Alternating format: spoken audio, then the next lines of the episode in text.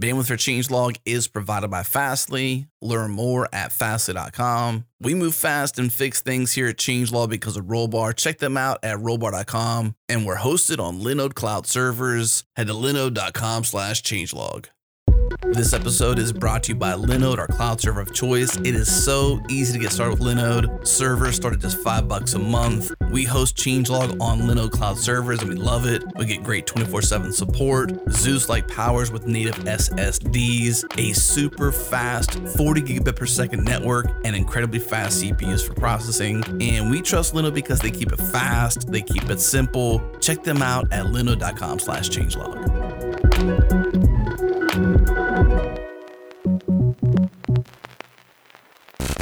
From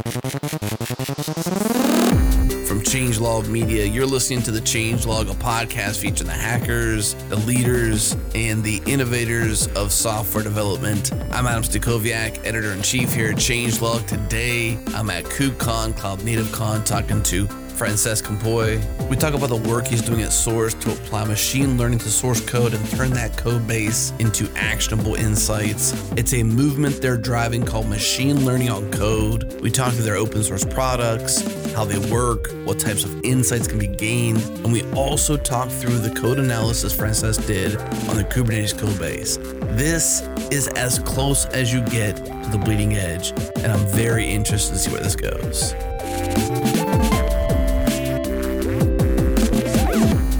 You're at Source now. What's uh, g- give me the breakdown of what Source does? Is it formed around open source? Everything right now is open source, right? So- There's nothing you have is a paid product, at least yet. Everything we do is open source. Uh, we are working on an enterprise edition for one of the products, uh, and basically the whole idea is that it will everything will be keep on being open source, except for one thing that allows our product to work distributed.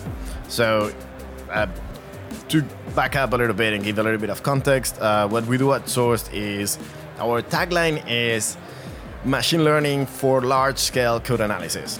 okay. And I like that. I like that tagline. We worked on that tagline for quite a while, so I'm happy you like it. Uh, the It's whole i- succinct and it gets the message across. yeah, That's uh, the whole point. the whole idea behind it is um, when you're writing code, normally people think about the fact that you write code, then you build it and you ship something, and what you ship is what what matters, right?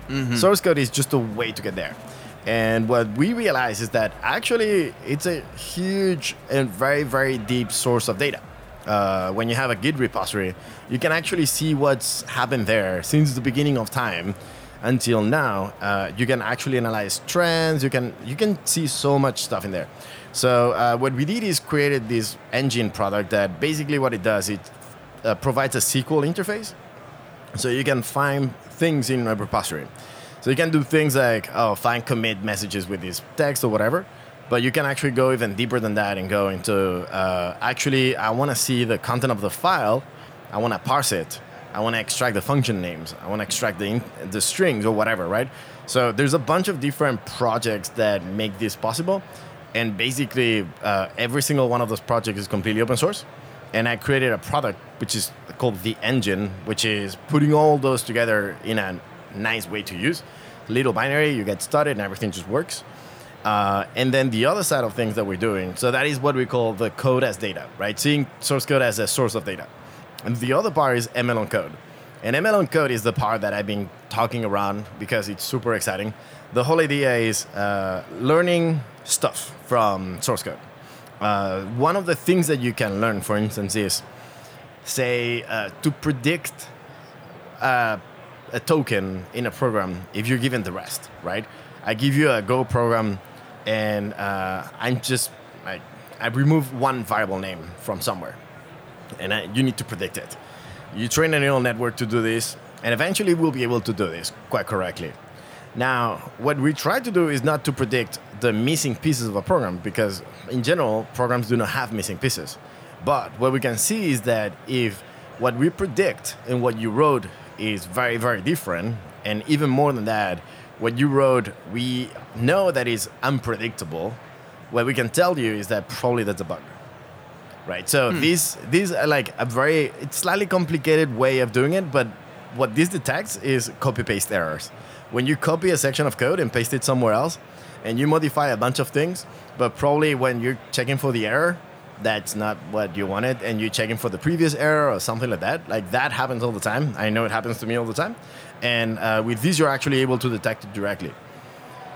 Building something that would use static analysis for that, it is it is possible, but it's really hard because static analysis leads with uh, so deals with uh, syntaxes and like grammar and stuff like that, but not really with the semantics of the program. Like, uh, I, I like this idea when you're writing code, there's two things there's what you say and what you mean, right? And when those two things differ, that's when you have a bug, right? When you're saying, oh, actually, that's not what I meant, sorry, you need to, to, fi- to fix it.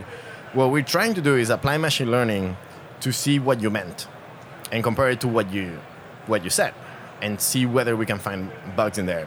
Yeah. And that's super interesting, super powerful, and we're doing a lot in that, but that is more like the future. Currently, the, the cool thing that we just released yesterday was uh, an analysis of the Kubernetes code base. Yeah.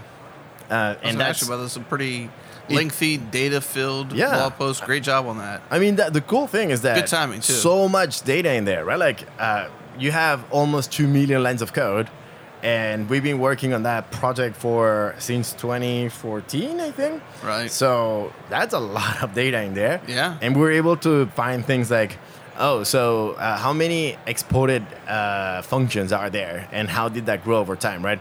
Uh, we fig- we we saw that from version one to version th- one point, so one, 1.0 to 1.4, the number the API grew by four times the size, which is bad. Like if you're having that, if you kept on doing that, it means that by now we would have it. So it went from 4,000 to 16,000. If we kept on going the same pace, we will have something like around 100,000 endpoints. That is not maintainable. It's too complex. No contributor would be able to think about Kubernetes as a thing. You had to split it into pieces, right? Right. So, so yeah, we were able to see all of these things, super interesting. And the whole idea behind that article was, you know, give back to the community. Like when you tell to the community, hey, you're doing great, like Right. you're maturing and and you can tell, and like the innovation is uh, somewhere else, which means that the APIs are really good. All of these data, uh, I mean, it's not newsworthy, I'd say, right? Because it's nothing crazy new Right. but it's just confirmation through data that this feeling of Kubernetes is doing well, it is actually accurate. Right. You also were able to account for the different languages within Yeah. Kubernetes, so it shows where there's declines or growths, or you know, even for uh, developers who are thinking about transitioning to a different language, like just identifying where some of their future value for their career could be. Yeah, You there's there's, a lot of indications around that, or even as you mentioned, contributors and healthy growth and things like that. Those are all indicators of like, well, people are here at this conference eight thousand now versus four thousand Yeah. last year in Austin. What that shows is a, a significant sign of investment and betting on Kubernetes. Yeah. So understanding that it is healthy, in fact, based on true data. and That's the cool thing is, I, I will open source uh, the the way I, I did all of these analysis, but it is literally just a bunch of SQL and a bunch of Python, right? It's not that complicated. Uh, I mean, I'm not a good Pythonista. like, let's not let's not go there. But I'm not really good at writing Python. I had to learn a lot, but still, like, it's actually pretty straightforward. Like when you say, for instance, I want to count all of the languages that I have.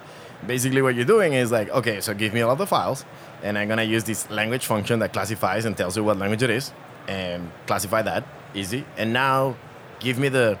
I think we are around at 72,000 commits on the Kubernetes code base. So I'm gonna do it every 1,000. So every 1,000 commits, find how many you have, and just write the, create the plot, right? Yeah. So it's actually very straightforward, but the information we got from that was super interesting. Like I shared it with Kris Nova and Joe Beda, and they were very interested in checking it out. They found a little bug because um, apparently I'm not very good at reading. so uh, instead of million lines of code on the PR that was sent to many analysts, instead I said billions Oh gosh, because I don't know how there's a difference there. Yeah, so Joe Beda now is calling me Mr. Billions, which is awful. Nice. so the example you're sharing here, at least with the analysis, um, is an open source project. Yeah, all Right. of this is open source, and not only open source, but also Apache V2. What So- I mean is is analyzing an open source code base. So Yeah. maybe give an example of say how this applies to enterprises. Maybe somebody that's Yeah. got their internal code. I know most things are open source, but we're building our own products, and those products tend to be, you know, behind the scenes, and the things we touch tangentially through dependencies or contributions are in the open source world. So how does how does sourced it's engine right sourced engine Source engine, yeah. so how does that apply in a case where it's my own code? How do I run it on my own code basis? So uh, you can run it exactly the same way. The cool thing is that since the beginning, we've developed all of the tools we've built to be run on-prem, right? Okay. Because I mean, I used to work at Google. Um, if you go to a Googler and you tell them, "Hey, we're gonna be sending your source code over the network to so, to some random server," they're gonna be like, "There's no way you're doing that, right?" Like, so we knew that uh, source code is a very, very delicate piece of data. So everything can run uh, on-prem. Everything runs on Docker. So you can even have a Helm chart and just start everything up very easy. Uh, and everything is open source. So not wrong with Like, that. would you do this on a laptop? Would you do this at the server level? I mean, it depends on the, the amount of code you have. If you're Yeah. doing it on a laptop, um, I, yeah, it's gonna take some time. I was running it on the analysis so that I did for the process intensive.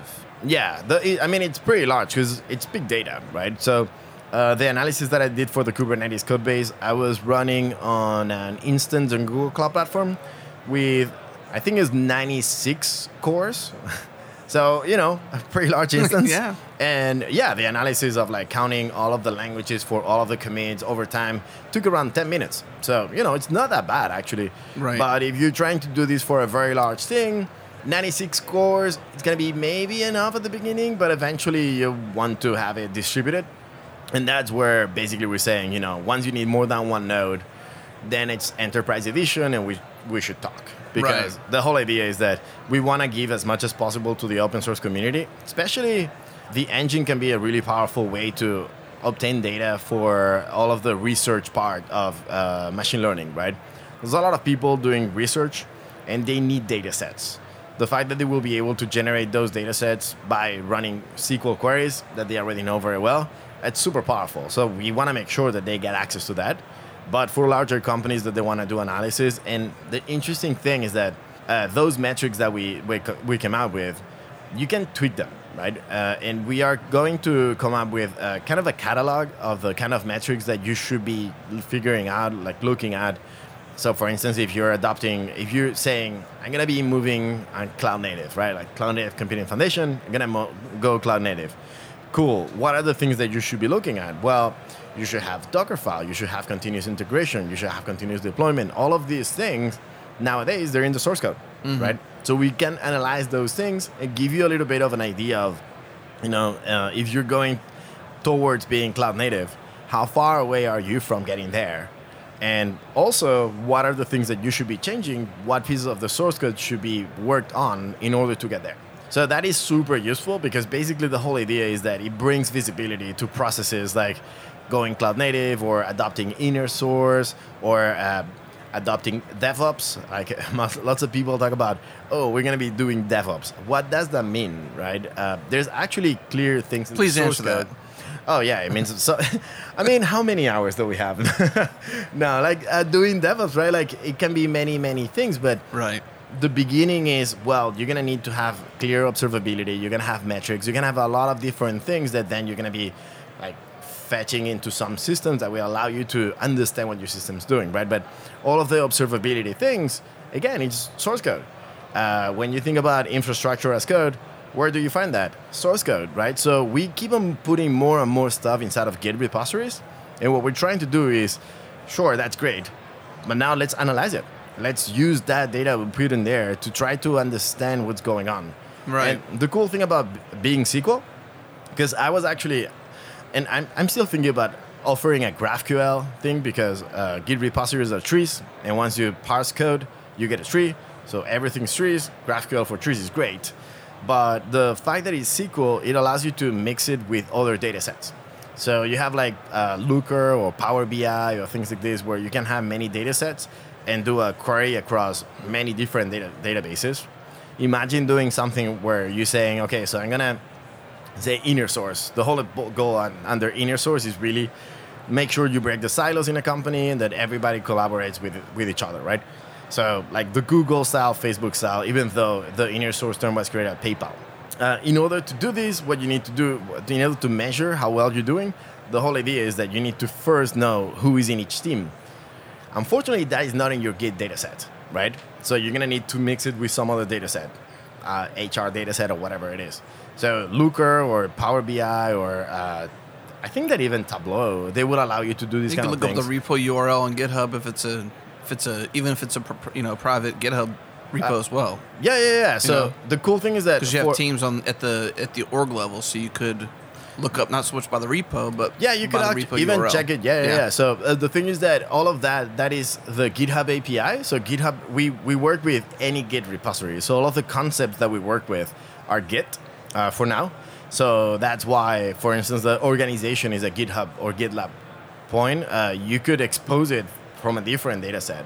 Just like download the whole thing, put it in a, in MySQL, and that's it. Right, like that. You can do that too. Right. And that's actually really powerful because you can then mix it with like if you have financial data or things like this, you can try to see correlations. Like one that that I like is the correlation of if we're writing like can we correlate the number of commits with the money we're making? Are developers when Yeah. developers ma- write a lot of code? Is it good or maybe it's bad and you should stop your developers from writing more code? Like, or is knows, there right? no or is there no relationship at all, and it just doesn't matter? Yeah, yeah, yeah. so all of these things like interesting. the day once you expose all of that data, our idea is data analysts and data scientists. We're, they're going to be able to do really cool stuff with that. It sounds though like Sourced Engine is is uh, let's maybe use an analogy. I'm a painter. I want to paint a painting, but it sounds like Sourced Engine is just a brush. I still got to Yeah. apply the right kind of colors and understand color theory. So you, you're it's a tool to get there, but it's not the I would the say, recipe to get there. Yeah, I would say following the that metaphor, You I would say that queries. sourced engine would it be? It wouldn't even be like the, the the brush or anything. It would actually be deeper than that. It would be like the thing that ex- that, that makes the, the the paint for you, right? Okay. Like it's like what you're gonna be. You're gonna be extracting all of this data. And then with the data, you're gonna be painting something. You're gonna be creating the, your dashboards. You're gonna be proving your point, right? Like data and statistics, th- those are like those are not new. That we've been using statistics to prove our point for quite a while. So the idea is that uh, for data analysts, if you tell a data analyst, "Oh yeah, you should use Git to in order to find this," so let me explain to you how Git, uh, let's say uh, Git log to start with, right? Like Git log works and how branches work and how commits work and what is a merge commit, all of these things. The data analyst probably stopped listening to you like five Yeah. minutes ago. So the idea of exposing all of these concepts in a way that data analysts understand is actually really powerful. Because data analysts, also data scientists, and also machine learning, ma- machine learning scientists. So, is the interface a config file of queries? Is it a dashboard of queries? Like what's the So what's they- the interface to like sit down and get something done? So the interface there's uh, there's a couple ways of doing it. One is the Git. Uh, so the uh, source engine itself is a SQL and SQL interface, right? We do have a playground that allows you to have a list of all of the tables, understands well what a tree is, and shows it better than what you see with traditional SQL client. But I think that the best way to do this is actually with Jupyter. Jupyter Notebooks works incredibly well. That that's what I've been using because then it allows you to, you know, you have your text describing what you're measuring. Then you have your SQL query that is sent. Then you use that the result to use a little bit of Python, and then you generate your graph, and all of this stays in the same place. That's what I've been using, and it's it's a really great experience to be honest. I, I like that better. But if you want to use like the MySQL client from your command line, that works too. It's just MySQL. So anything that works with MySQL works with the engine. So the example you've talked us through is, and I'd love to if you want to go into some of the data that you pull back for Kubernetes. Oh yeah. uh, So if you want to share some of that, but I also want to mention that that's an example that you've done. What's an example of, say, someone who's a customer, an adopt, an adopter of your open source, yeah. and you know they're using Source Engine in ways that you weren't. Share some of the imagination of imagination of users. We've been working with uh, especially large banks, and large banks are really interesting because they have an incredible amount of source code, and that incredible amount of source code goes from Like they're cloud native, Kubernetes, Compose, Docker Compose, stuff like that, and COBOL, right? Like they, they go all like all the way back to having COBOL. Uh, when you tell them that they're gonna be able to measure the technical debt, for them it's like, oh yes, like let's do this. Some they're all about the debt. You know, what's what's Yeah. black, right? True. What's, what's Yeah, red? What's black?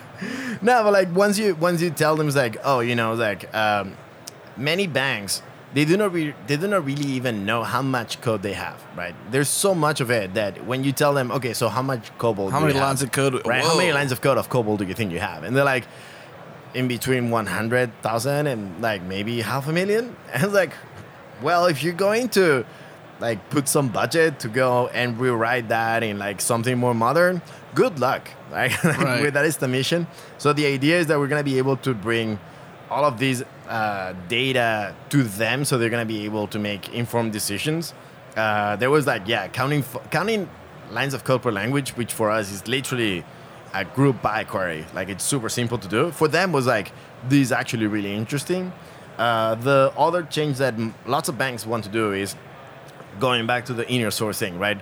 They want they they uh, large banks. They have many IT groups all around their organization, and they want them to work together well. And the first piece is to figure out who is doing what, what resembles to what, how much code duplication you have. Like we we have a thing that analyzes code duplication not not character by character, but rather uh, extracting the abstract syntax tree, modifying some couple things. So it's actually a very smart way of figuring out whether two pieces of code are very similar, right? They're kind of so similar that if you saw them next to each other, you would say you need to refactor them and just write one function, right? Right.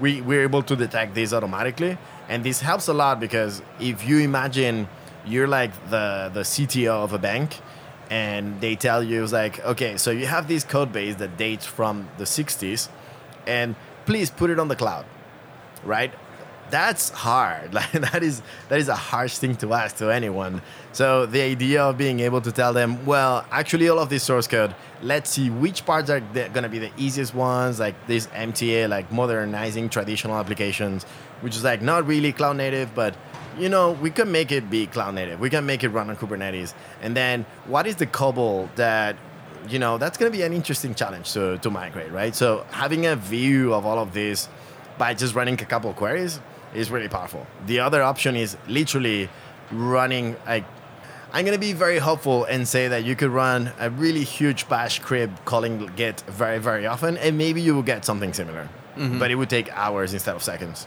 Yeah.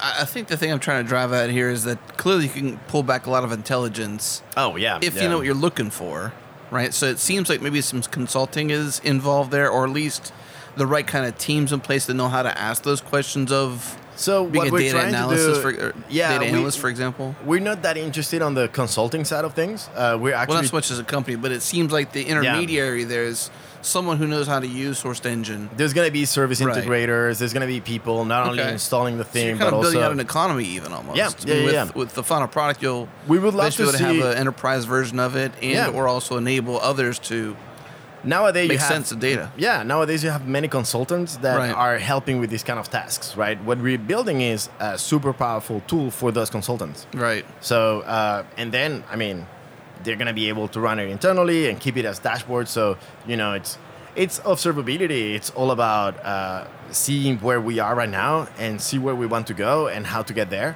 Once you get there, There hasn't been a lot of tools around this front. I mean, maybe. I mean, observability on source this- code. Not really. No. I mean, at this level, what you're doing, it kind of reminds me of. Uh, you probably know his name, Felipe, I believe. Worked at Google, would do Oh, these Fe- things. Felipe Hoffa. Yeah, Yeah. yeah. Yeah, I- His post. I mean, this seems almost like you were inspired by the work I he's done. I actually wrote a blog post that was like the one that Felipe worked on, uh, but actually, I'm pretty sure that mine got more views. So, hey, Felipe.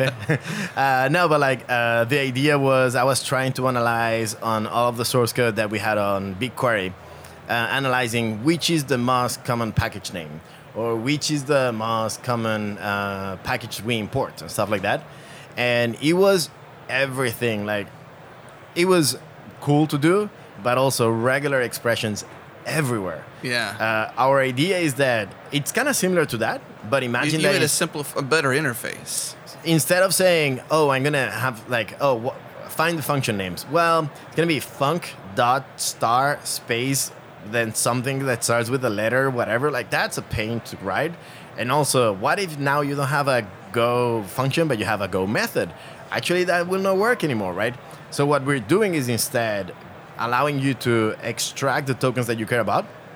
So we work with this concept that we call univer- universal abstract syntax trees. And the whole idea is that it's an abstract syntax tree, so the result of parsing a program, but it allows you to extract things by using annotations. And those annotations are universal, right? So say a function, a function is a function no matter what programming language you have, right? An identifier, same thing. Strings, same thing. So if you want to extract a function, the function names, what you need to do is basically use the UAST function, you pass the content, you pass what language you want to use, and then you just pass something that it's an XPath thing Yeah. that basically says the function names. Right. Right. Same thing will work for Go, for Python, for Java, for no matter what programming language you're trying to use. So that that is the kind of power that, you know, yeah, you could use it with an incredibly like I would love to see the regular expression that does the same thing if someone has the time to write it. Just for fun, right? Yeah, yeah. I mean, yeah, just for just for pain. but uh, I, I, that would take super long time, and even once you're done, if you ask the person that wrote it, are you completely sure that this covers all the cases? Probably the answer is no. Yeah. So we are making it a much more reliable and easy way to kind of extract the same information that you could in some other ways.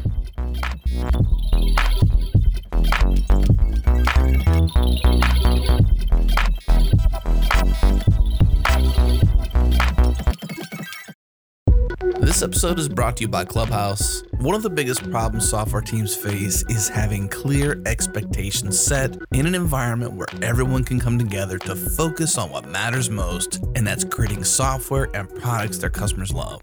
The problem is that software out there trying to solve this problem is either too simple and doesn't provide enough structure, or it's too complex and becomes very overwhelming. Clubhouse solves all these problems. It's the first project management platform for software teams that brings everyone together. It's designed from the ground up to be developer first product in its DNA, but also simple and intuitive enough that all teams can enjoy using it. With a fast, intuitive interface, a simple API, and a robust set of integrations, Clubhouse seamlessly integrates with the tools you use every day and gets out of your way. Learn more and get started at clubhouse.io slash changelog. Our listeners get a bonus two free months after your trial ends. Once again, clubhouse.io slash changelog. And by Raygun. Raygun recently launched their application performance monitoring service, APM as it's called. It was built with the developer and DevOps in mind, and they are leading with first class support for .NET apps and also available as an Azure App Service. They have plans to support .NET Core, followed by Java and Ruby in the very near future. And they've done a ton of competitive research between the current APM providers out there, and where they excel is the level of detail they're surfacing. New Relic and App Dynamics, for example, are more business oriented, where Raygun has been built with developers and DevOps in mind. The level of detail they're providing in traces allows you to actively solve problems and dramatically boost your team's efficiency when diagnosing problems. Deep dive into root cause with automatic linkbacks to source for an unbeatable issue resolution workflow. This is awesome. Check it out. Learn more and get started at raygun.com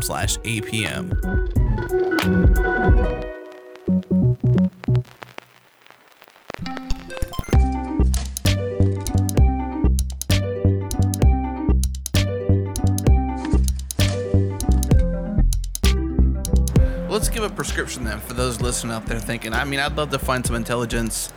Love to come in on a Monday morning with greater intelligence to my code base. Give some examples of how someone listened to this, whether they're in a larger team, smaller team, their own project, whatever. What's a good prescription for getting up and running? So I would say that the best place to start is like you go to source.tech and check the engine, download it. Uh, it's a little binary and it only has one dependency, which is Docker. So probably you already have it on I was your curious computer. why on the Mac OS installation process you didn't use Homebrew. I know it's just a binary file, you just put it in your bin folder, but I Oh, we don't why. have Homebrew yet, but we'll, Okay. get there. Yeah, I was like, yeah, it's yeah. it, that. I know. the process to install seems so simple. It's like Probably a simple homebrew yeah, recipe as well. I need to work on that, but you know, it's been a busy week. but just yeah. going to any Mac OS install, I'm always, you know, expecting a homebrew process Yeah. or something specific to the way a language there's installs an, certain things. There's an issue somewhere to implement I that. bet. Sorry yeah. for sorry for pulling that. Oh off. no worries. No, but uh, so once you have that binary, however you install it, uh, the idea is that you can just run something like source SQL, right? And now you are inside of a SQL client, and you are querying all of the code that you found, all of the Git repositories that you found from the re- from the directory where you were, right? So now the cool thing is that you can start by doing things like, you know, count the commits that you have per month or something like that. That is actually very interesting because you can see how how much the team has been working over time, or you can count the number of lines or things like this. This seems like pretty simple things, but even those are actually going to like show weird things. Like for instance, for Kubernetes, uh, I was like, oh, I'm gonna count the number of lines of code. It goes up, right? Sure, but it also goes down eventually, and it is really weird because it goes down by a lot of lines of code. And I Somebody- started looking around. fun yeah, and it was like, stuff. what is going on with this, right? So there's actually no matter what data set it is, you're gonna be finding a lot of cool stuff because those are organic data sets, right? We we keep on committing all the time, and we we're gonna we're gonna make mistakes. You're gonna see from time to time like the number of files uh, goes up by like thousands and then goes down again. And then you look at that, it was like, huh, someone vendored the dependencies that they were not supposed to, right? Like all of these things. are- Whoops. yeah, like whoops. But yeah, all of these things are able, you, you're able to see more information. And the thing is that as soon as you start playing with this, at least in my experience, the more answers you get, the more questions you get, right? Like, okay, so I saw this, but what happened with this thing? Or you can also find things like uh, something that it's, it's a really cool game. I'm gonna be open sourcing it soon. It's uh, have you ever heard about the degrees of bacon? Okay. Oh yes, Yeah. Kevin Bacon. Yes, Kevin Bacon. Yeah, yeah. six degrees of Kevin Bacon. Six degrees of Kevin Bacon. So you can do the six six degrees of Kevin Bacon, but on Git, right? Trying to figure out. So from me to say, I don't know, like uh, someone famous in the Go community, Rob Pike, right?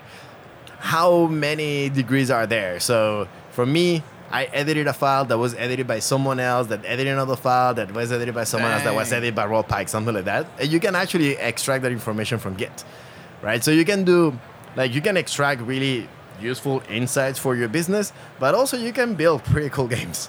so that's the thing is like, have fun with it. Uh, it's data. So if you've ever done any kind of data analysis, I mean, it's called data exploration for a reason. You do not necessarily know what you're gonna be finding, but that's the whole game, right? Like you're gonna be able to extract some things, and then if you're actually interested on like some specific metrics, check out the Kubernetes blog post that we that we wrote, uh, where we you. You're gonna have all of the different queries that we ran, and you can run the same thing for you and see, for instance, the trends on how what programming languages are you using, how are they growing. Are you using more Go than before, or maybe you're using more Java or Python? All of these things are going to appear very clearly on your graphs. What do you say to maybe some uh, for-profit, uh, say SaaS competitors, Hmm. to say this rough idea, which is basically data-driven intelligence in a development team? So, look at our code base, our repository, Yeah. learn some insights. You know, what is, what do you know about other competitors, and how do you see Sourced moving forward?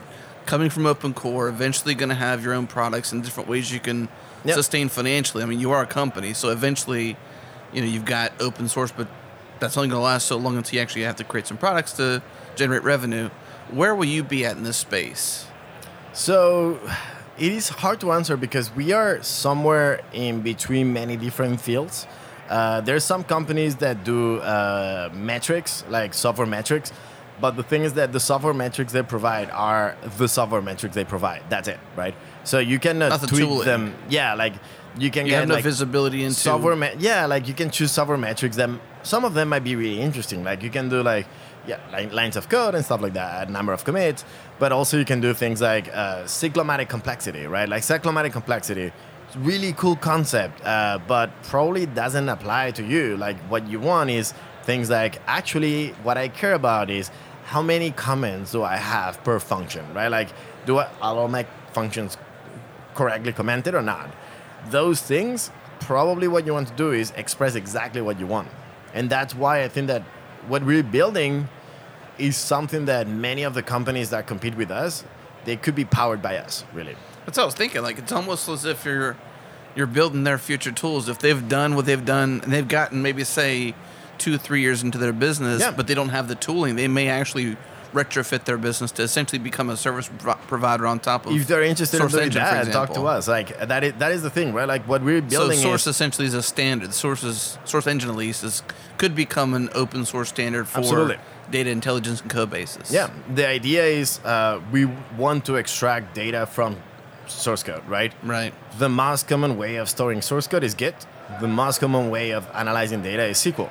So we just put them together, and that is that is our first product. But we actually built it to extract information that then we can use to train models and do machine learning, right? We believe that many people are interested in doing that kind of things, and we want them to do it because at the end of the day, if we eh, if we end up being successful, our code review tool, which is called Lookout, it will provide uh, an opportunity to write analyzers, right? To basically classify a piece of code as does this contain some specific thing or not? So does this contain a bug? Does it not? Does this contain lint error or something like that, right?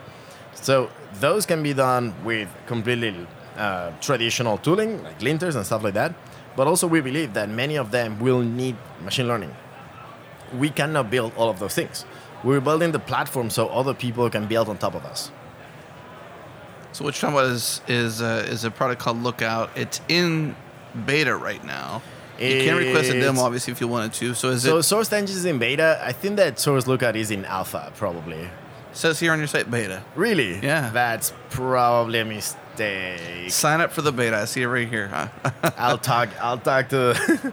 I'll talk to my team. I'm pretty sure that is that is an alpha normally. Uh, sign up for the beta for the Kubernetes. Uh, the Kubernetes. The Source Engine beta. Yes. I'm pretty sure Lookout is still alpha, but anyway, it's still also again completely open source. You can check it out, run it on your on your project, etc. okay. We do want so uh, we do not think that running the engine as a as SaaS as a software as a service makes much sense because people do not want to send their code to random servers. But the source code analysis, the sorry, the code review, uh, assisted code review, we want to make that a SaaS. So eventually you will be able to just add as a GitHub application that just reviews your code. We've done that for all of our projects, and it works really well.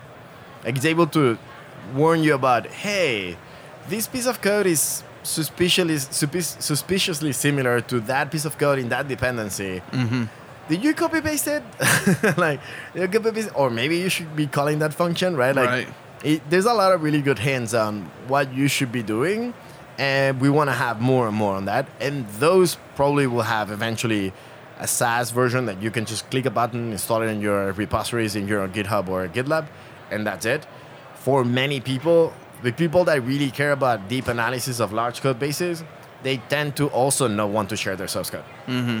So for that, it doesn't make that much sense to have a SaaS uh, Makes sense. for for the engine. Yeah. So if um if folks sign up for the beta, what can they expect? You know what what's uh or sorry alpha. I'm correct. Yeah. So uh, That's what I was trying to do is tee up the fact that it's sort of an early release. Maybe you're even looking for feedback. Yeah. So that's that's the whole point. Is we are trying to get people to use the product, file issues, uh, let us know what they think. File issues for things that do not work, but also for things that they would like to do. Right. Uh, this is a pretty young project.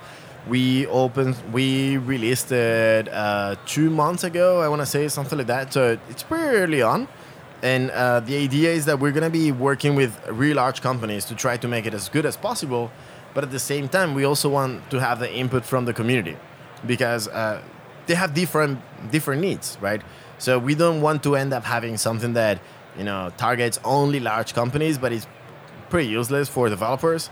We want to build something that everyone can get something from large companies they're going to have some specific analysis and some specific things that that's what our enterprise edition will have. But also our free edition will always be free right? We want people to make sure that that becomes as good as possible. And also if you feel like it contribute. It's Yeah. Rain and go. It's a really cool project. Uh, we use a lot of open source. We use uh, pilosa which is for making indexes on sql We use Vitess, uh, which is a Google thing that YouTube created between you, uh, their Python code and the MySQL. So we we grabbed all of the um, all of the SQL parsing and stuff like that from there. Uh, we use regular expressions from I forgot the name of the library, but uh, yeah, no, I totally forgot the name of the library. But it's also open source, so we are open source. We use everything in open source, and for now, we are analyzing also open source. So you know, open source everywhere. I was just thinking about that now. Any future plans for any any sort of list you got running right now for future blog posts of different analysis on different source codes, or have you got any requests? Uh, so we've gotten Would a you couple like requests. requests? Uh, yeah, absolutely. Would you call it request for analysis or request, for analysis. yeah, that's a good name. Uh, so we uh, we did this analysis in Kubernetes, and as soon as we did it, uh, there were some people saying, "Oh, what about if you do it for the competitors of Kubernetes, right?" So uh, uh, Cloud Foundry stuff like that. Like the, people want to see how mature they are, stuff like that. Uh, I think that the next analysis that I want to do, I want to do it in a different language. So Kubernetes was mostly Go. Uh, I want to do it for TensorFlow because it's also a huge community and it's a different language, mostly Python, lots of C too, I think. Uh, so trying to figure that out, and probably in that analysis when I go into open source that six uh, the six degrees off, and it's obviously gonna be uh, six degrees of what's his name? I forgot. Dean, ah, the create one of the creators of Kubernetes, like Jeff Dean. That's it. Jeff Jeff, Dean. Dean. It's one of the big creators of like everything machine learning related at Google. That's him behind it.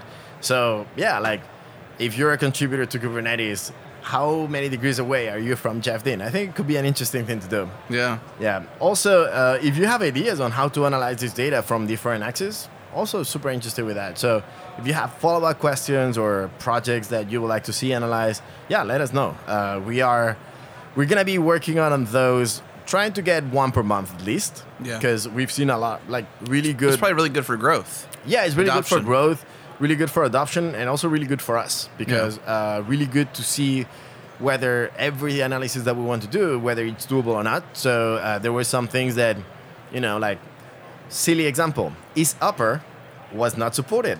So now we're gonna be supporting Right. You become upper. a user, too. I mean, yeah, you get a I'm, I chance- am the user. Like It's almost like QA. You're QAing Yeah, your product essentially by doing you know, it's developer relations. So developer relations, customer zero, all of those things. I still keep on doing those things. So yeah, Makes it's, sense. very very useful. So if people have ideas, let me know. Yeah. One thing I love too, um, just to, to mention your website, I love when community is in the main nav Oh yeah, of open source based companies because far too often it's like where where is the community? Who is the community? How is it represented? And how can I talk to the contributors? Too often it's just too many clicks are hard to find out yeah. No, who's we, involved in the team how can i talk to somebody how can i get what's my on ramp you know i'm i got questions maybe it's a one-on-one i prefer and right here you have community and the second one down is talk to us so Yeah, we very deeply care about inviting. community. Uh, there's there's some really active. Uh, we have a very active Slack community uh, with a bunch of different channels. Machine learning is one of them. Super active. People are there talking about what they want us to build Yeah. and stuff like that. We also have language analysis. If you're a language analysis geek, uh, we are doing a lot of really cool stuff. Uh, the number of conversations that I've had about like uh, Rust weird things or even Lisp or how to parse COBOL and stuff like that, it is really cool. Like I'm a language nerd. I love different languages and I'm having lots of fun because of that. So yeah, even if you're not necessarily interested on what we're building with, which is this analysis, this analysis engine, and you're interested just on some of the details, I think there's a lot that you can learn from that the concept of universal abstract syntax tree is being used by other engineers to do things like uh, security analysis of source code, things like this. So check it out and join us and uh, let us know what you think. And if you're working on something, it's always good. We have our mailing list, bi-weekly mailing list that was supposed to come out today, but there was no way at the time to write it. If, uh, or Victor, uh, head of community, and uh, in that mailing list, we always have at the end of the mailing list, we ha- we uh, have a highlight on someone from the community that has done something cool, right? So we really, really care about community. yeah Join us. It's Yeah. it's a good community. and i'm sure that's probably the the way you hire too is probably from Yeah, we've been community hiring. members? We've been hiring through that. At least uh, it's one way. W- by the way, we are hiring. Yeah. That's a good point.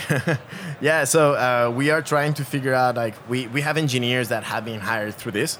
Uh, we have also people hired through they wrote about us about like oh I've discovered this wrote a blog post and now they're gonna be joining us soon. So yeah, like we're definitely hiring for so many different people: machine learning experts, language analysis experts, people in product management, people in developer relations. And the team's distributed, I assume. The team is very distributed. The CEO is remote, just to give an idea. So the CEO is in Lisbon. Uh, we have people in Seattle, San Francisco, Madrid, London, and then somewhere in France, somewhere in Poland, somewhere in Nice. Russia, somewhere in Ukraine, somewhere many places. Yeah. So the good thing is, is all these jobs you have open all of these all jobs, uh, worldwide. uh, most of them, except uh, there's a couple of them that are actually specifically for San Francisco, uh, but all of them are completely distributed, so you can work from wherever Gotcha. you feel like. Yeah. Well, Francesc, it's been a pleasure to to meet you with you and and Thank you, you. know known you for years, but just never really had a chance to sit down and have a conversation with you. This is the first time. It's kind of a bummer actually, but good at the same time. Let's just make it not the last time. That's right. Let's make it not the last time. Um, Basically, you know, we're looking for feedback, we're looking for participation. So uh, just go check out sourced.tech and then uh, find the community and join us. cool. Thank you. All right, man. Thank you so much for your time. Appreciate it. Right, thank you for tuning in for this episode of the Changelog. If you enjoyed the show, do us a favor. Go into iTunes or Apple Podcasts, leave us a rating or review. Go into Overcast and favorite it. Tweet a link to it. Share it with a friend. Of course, thank you to our sponsors and our partners, Linode, Clubhouse, and Raygun. Also, thank you to Fastly, our bandwidth partner. Head to fastly.com to learn more. And we move fast and fix things around here at Changelog because of Rollbar. Check them out at rollbar.com slash changelog. And we're hosted on Linode Cloud servers, linode.com slash changelog. Also, special thanks to our friends at Cloud Native Computing Foundation for bringing us to KubeCon, CloudNativeCon. It was awesome to be there. If you want to hear more episodes like this, subscribe to our master feed at changelog.com slash master or go into your podcast app and search for Changelog Master. You'll find it. Subscribe, get all of our podcasts in a single feed, as well as some extras that only hit the master feed. Thanks again for listening. We'll see you soon.